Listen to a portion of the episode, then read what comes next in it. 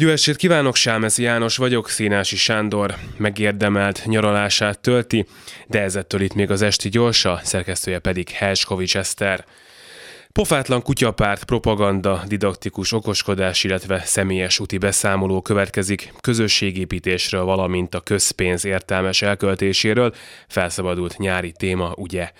Hétvégén Szántnódon voltunk, van ott egy kilátó és napozó stég, az előbbi életveszélyessé vált, utóbbit pedig a jégeső verte szét tíz évvel ezelőtt, tavaly a kutyapárt kampány pénzéből és a leginkább érintett utca lakóinak adományaiból csinálták meg használhatóra.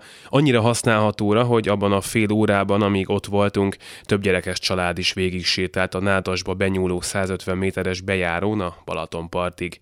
A beszámolók szerint több mint százan dolgoztak a kilátó és a sték felújításán, ami nyilván nem váltja meg a világot, se le a miniszterelnököt, de jó példa lehet nem csak a hasznosan elköltött kampánypénzre, hanem arra is, hogy egy kis közösség bizony építhet magának valami maradandót.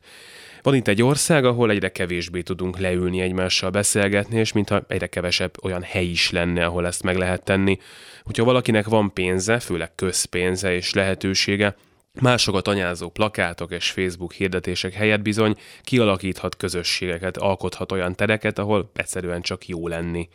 Ha pedig valaki szántódon jár, akkor még közpénz sem kell ahhoz, hogy gyerekestül vagy kutyástól kisétáljon a még nagy szélben is csak picit para kilátóig, jól megnézze róla a Balatont, aztán egy sör vagy napozás közben örüljön annak, hogy milyen remek dolgok sülhetnek ki egy kis közösség összefogásából.